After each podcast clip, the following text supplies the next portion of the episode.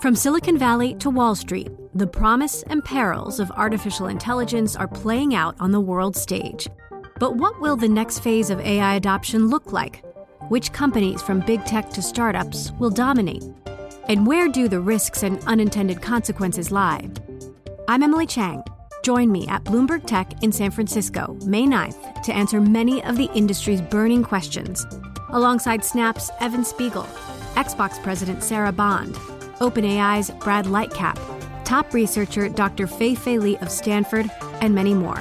More details and just a few tickets left at bloomberg.com slash techsf.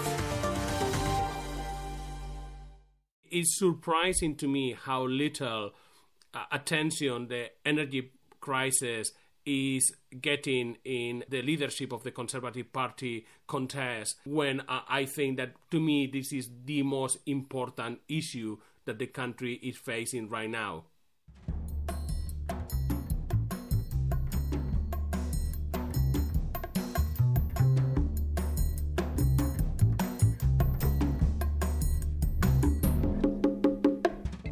I'm Francine Lacqua in the London studio, and this is In the City, Bloomberg's podcast connecting you to the stories at the heart of the City of London. This week, we unpack the UK's energy crisis, which, as Bloomberg opinion columnist Javier Blas says, is the most important issue facing the country right now.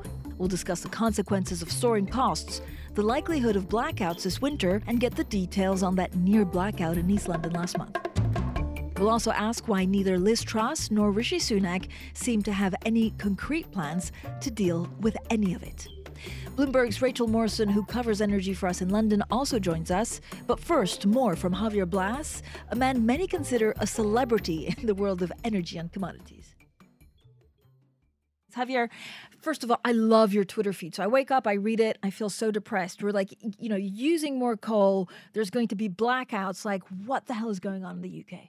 Well, it all started before the crisis with Ukraine. We made a big bet that we were going to phase out a lot of the coal uh, power plants that provide a very reliable but very polluting source of electricity into the United Kingdom. I do believe we're getting to a point where we consign coal power to history. And then we really, until very recently, didn't really go for replacing the nuclear power stations that we have because, you know, we are closing some of them as they have reached the limit of their life. But obviously, that left the country relying largely on three sources of energy a, a very diminishing nuclear fleet, which provides a, a fraction of what it used to provide and then uh, renewable power, solar and wind, cheap, but uh, obviously subject to the vagaries of, of the weather, and then gas, which was filling the gap, ramping up and down. And, and that made the system a bit more vulnerable. And then we were relying also on buying power when needed from the continent,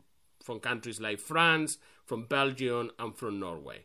Then you add the crisis of Ukraine and the decision by Vladimir Putin to shut down or reduce significantly gas supplies to Europe. The Kremlin shutting the tap on Bulgaria and Poland could be just a prelude. Russia announced it's cutting the flow of gas from the Nord Stream 1 pipeline. And then a crisis in France with the nuclear fleet going uh, emergency repairs. France says it will likely extend pauses to its nuclear generation capacity. And the situation in the UK just became extremely tight and we are burning a lot of gas to keep the lights on. We have to bring new coal facilities into a stream for the winter. And ultimately, what, what's happening is we have a rather unstable electricity system right now, which is going to make that if the weather is, is choose a bit cold this winter, you know, we, we, we, we may have very, very difficult days ahead. I mean, we a, a normal winter probably is okay, a, a cold winter,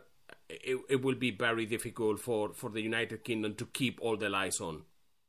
Why are bills so high in the UK? Could government policy change all of this? Well, the, the, the, bills are high because the price of gas has shot up massively in the international market. It doesn't matter whether the UK imports a lot of gas directly from Russia or not, we, we are competing with other European countries, which all a sudden are trying to buy from the same places that we were buying. And also, it is the case that we rely a lot on Norway for gas, and Norway is getting also other customers asking for more gas because they need to replace the gas from Russia. So it doesn't really matter if you are in Europe, it doesn't really matter where you exactly are getting the gas. You are affected uh, by the uh, Russian situation because it is a regional market, and the shortage of gas in Germany is felt by everyone. The model that we have in, the United Kingdom means that consumers are, are facing those those bills. The, the increase in October is just going to be huge. We are talking 70, 75%. Bills will increase even further by January. Uh, and a lot of this is already baked in unless the government decides to, to make an intervention and provide taxpayer money to resolve the problem other countries are, are just uh, putting more taxpayer money uh, to resolve the problem. In France, the, the electricity bills are, are increasing very, very slowly, but that's only because um, the government is throwing taxpayer money into the problem nationalizing, fully nationalizing Electricité de France, um, and forcing Electricité de France to sell uh, power at below market prices which means that someone is racking up a big loss. In this case, EDF has said that they lost already more than $8 billion this year doing that. But ultimately, it's the taxpayer who is going to pay there in France because uh, it's stay on. So if, if the company that is stay on loses money, ultimately someone has to bail out that, that electricity provider, and that's going to be the taxpayer. But they could have debt, right, for a long time. They have they can have debt for a long time. So the timeline is different. Whereas this is like in the UK, it's a nightmare. Yeah, it it, it does it does change the timeline. And that's something that I, I, will I will be expecting that the UK government may be looking at is at the end of the day someone is going to have to pay but can we change the timeline can we can we uh, make this 70 75% increase not using one year but make it for five years and, and therefore finance with, with, with sovereign debt etc etc i will be expecting some of this do you see the uk government trying to shield consumers almost entirely from soaring prices? I, I don't know if almost entirely but i certainly do not see a situation where electricity bills for everyone cost 450 pounds per month uh, simply because uh, everyone that is at the median household income in the United Kingdom or below will be in deep, deep trouble. This is not just an economic crisis, uh, it, it will be really causing social unrest. And in many cases, to me, is what the government decides to bail out either the consumers directly or it has to bail out the industry later. Because if the bills go to say 450 pounds per month i think that a lot of families are just simply going to stop paying just because they cannot pay anymore. The debt will accumulate on the utilities which later will need a rescue from the government. So it's either we rescue the consumers or in a few months time we rescue the utilities. But there is no way out and i kind of feel that uk politicians are just hoping for the best but I, am sorry, the, the price increase that is coming in October, that is completely fully baked in. It is just simply gonna happen unless the government decides that it's gonna throw money, public money, taxpayer money into the problem. Uh, just, just simply hoping that prices will come down, it's not gonna resolve it. Javier, I was really struck by the Secretary General of the United Nations actually, you know, calling record profits from oil and gas uh, companies immoral because of the global energy crisis. It is immoral for oil and gas companies to be making record profits from this energy crisis on the back of the poorest people and communities and at a massive cost to the climate. Do you I mean do you agree? No, I don't. I think that that statement is extremely unhelpful. I mean, we, we can't have a debate whether we should tax energy companies' windfall profits with windfall taxes, but to say that the, those profits are immoral, I think that that's not helpful. I mean, that, that will question completely the capitalist system that we have built and the freedoms that we have. People make money, build businesses to make money, and their profits are not immoral. They're just profits that they are making. It is for the state to decide whether they want to tax it, and then we can have a debate about taxing those profits. But also, we need to be very aware that we need further investment into energy. That's one of the lessons of this crisis is that we need investment And one thing that really worries me a lot currently is that we are not seeing a reaction by companies to high prices by cracking up spending into new projects. Typically, commodity prices go up and then they come down because companies react, put more spending into projects, etc., etc. That's not happening at the moment, and that I think is where the debate should be.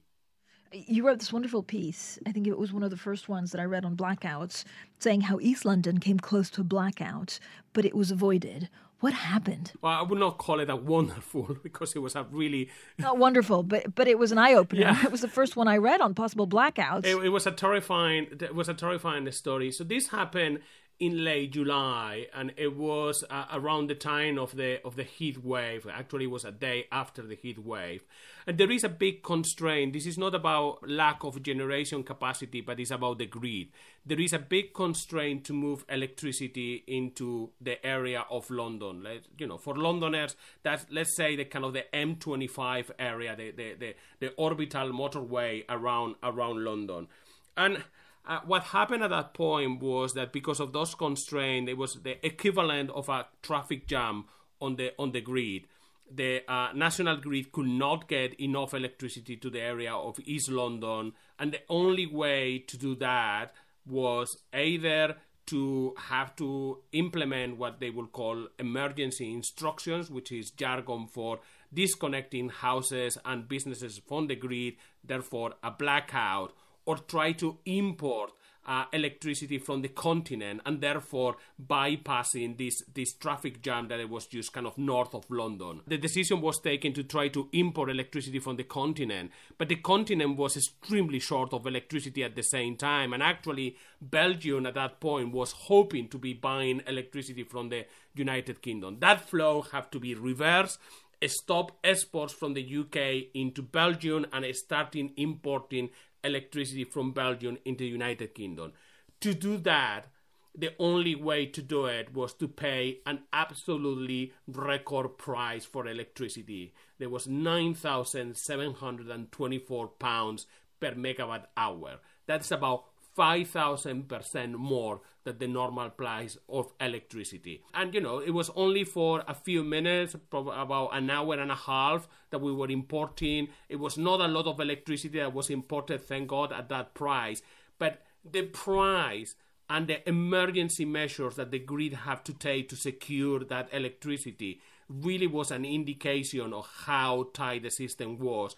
The, the grid will have not paid that price unless it was used either we do this or we have a blackout. That was as bad as the situation got. Were you surprised? I was quite surprised. I mean, when you talk to people in the industry, they said that we are just sleepwalking into a crisis, particularly in winter. When you talk to engineers and, and, and people who are familiar with the grid and the, and the UK system, they are really terrified of, of what's going on. To me, what was very surprising is that this happened in late July, in the middle of the summer. Yes, it was hot, so it was a bit more demand of air conditioning, but let's not kid ourselves. The UK doesn't have that much air conditioning to start, so it was not really a big factor. It really worries me if we are having trouble in, in summer, what's going to happen in winter? What is going to happen on one of those cold nights uh, clear clear sky of late January, early February, when the temperature really drops and we are all cracking up our electricity, and also when the, the hours of darkness are, are far longer. Come January, you know, we will have the lights on at 3.30 in the afternoon. I just really worry that this happen in summer and not in winter. Has happened in winter, I will be, well, this is the kind of thing that happens. But, but that, that was the big surprise. Javier, thank you so much. Thank you.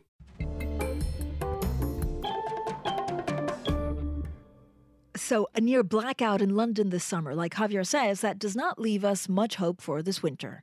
Our energy expert Rachel Morison joins us to explain why the UK could be dealing with blackouts this January. Rachel, thank you so much for joining us. The UK and actually other countries seems like it's going through such a horrific price rise when it comes to energy. Have you seen ever anything like it. No, really, the increases we're seeing in the wholesale market, which of course drive retail mm. prices, have been at record levels. Compared to this time of year, usually prices are, you know, five times what they normally are in the summer before demand is high for winter. So no, we've never really seen anything like this. And we've been trying to figure out if it's the worst energy crisis since maybe the 1970s, the oil price shock. And now we think that it's probably as bad as World War II. So, what can the politicians do? You have this race of who's the next prime minister.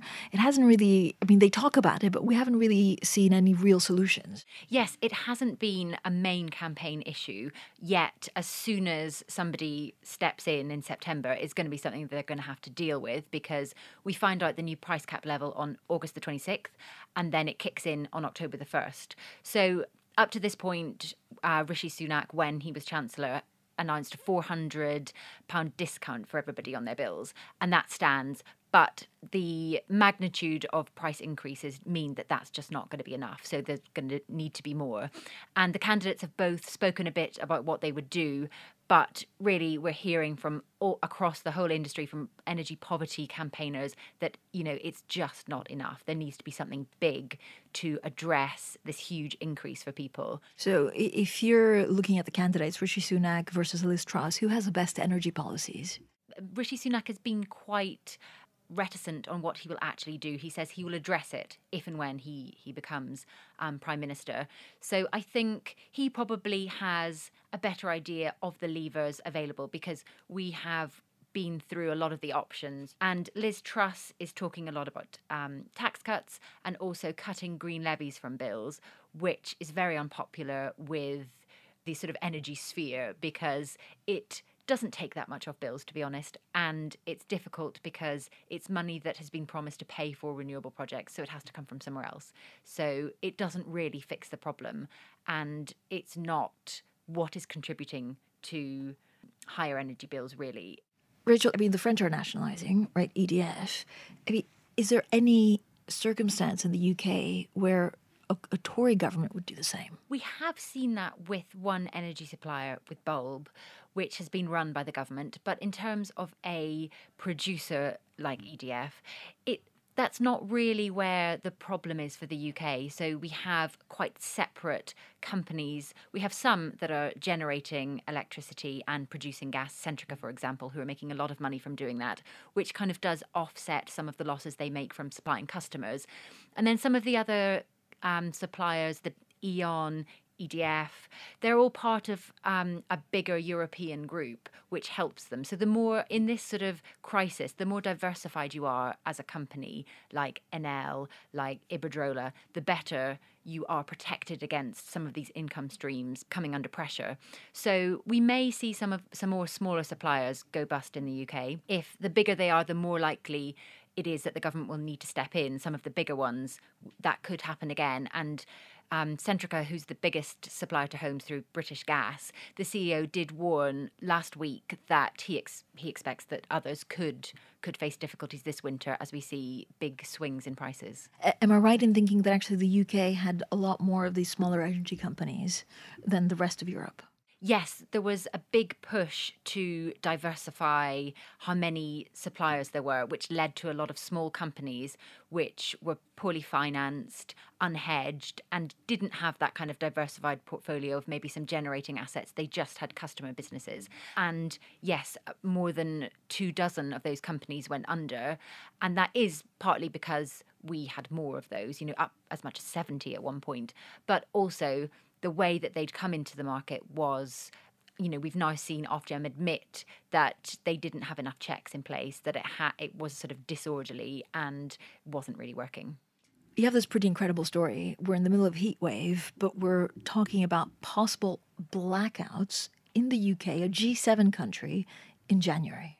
Yes, so across Europe, governments are starting to draw up their emergency plans for what happens in winter if Russia turns off the gas you know, if it's cold, what will they do? What will the steps be? And we managed to get some information about the UK's emergency plan. And what it showed was that in January, there are four days that they're particularly worried about where if the weather's cold which it's quite likely to be in January that there could be problems so where they see the issue is that if it's cold and demand rises and we're not getting as much power over the interconnector cables that connect us to parts of Europe. And there's not as much gas coming in you know, that we're importing from Europe. At that point, they would need to cut gas supply to power generation. So that would mean that they'd have to cut industry and possibly homes. So that would mean blackouts for industry and homes. And they mentioned both of those, which is really the first time that the government's head on addressed what would happen and what the impact would be for people in the UK. So this is the, the basically the government is calling this the reasonable worst case scenario. So reasonable means that it, it is actually likely it can happen. Yes, and reasonable meaning they're not modelling insane temperatures of minus 50. You know, they're modelling temperatures that we've had that are cold, things that could possibly happen and aren't, you know, totally ridiculous. So it the factors that they that they lay out are possible and it does need a few things to happen at once and I think a lot is going to be weather dependent this winter but it's sort of the peak of the peak demand maybe we don't have as much wind you know all of those things coming together and I suppose in one way, they say, well, at least we're prepared. But on the other hand, the fact that it's even getting to this is quite shocking. I mean, it is shocking, and I just don't know if you have an organized blackout for industries. And you get a letter in the post like two months before saying you're going to be closed for the four days if something goes wrong. Like, how do you find out? How do you prepare for that? At the moment, the grid operator, National Grid, is trying to get companies to voluntarily sign up to say that, you know, if you send us a notice that demand needs to reduce, that we will be the ones to do it. But if companies don't come forward, and I've spoken to some that say, you know, we don't, like a data center, for example, if they don't want to cut demand because it's difficult for their operations and they don't get enough people doing it voluntarily, then they will need to mandatory to sort of have mandatory measures to cut off demand. And I think for households at least, it's likely to be done in a rolling way. So a, one region would not have an electricity would not have electricity for an hour then the next region. So it wouldn't be you know a nationwide blackout for an hour but it would be organized that we sort of take it in turns to have electricity over a period of time. Even that is hard to uh, communicate we've had such an incredible heat wave. It, does it make it even more difficult to predict what happens in, in the winter? In some ways, yes, because some of the things that are happening now, where where we've seen nuclear plants that have had to reduce output and coal that's burning through stocks and they can't get any more supplies up the Rhine, that's using electricity that that's using coal that we will need for the winter and it's also meaning that more gas is needed to generate electricity that's not going into storage. I mean storage levels are quite high at the moment but we do need to put in as much as we can and we don't really need to be using it for electricity where we could use another source. Rachel thank you so much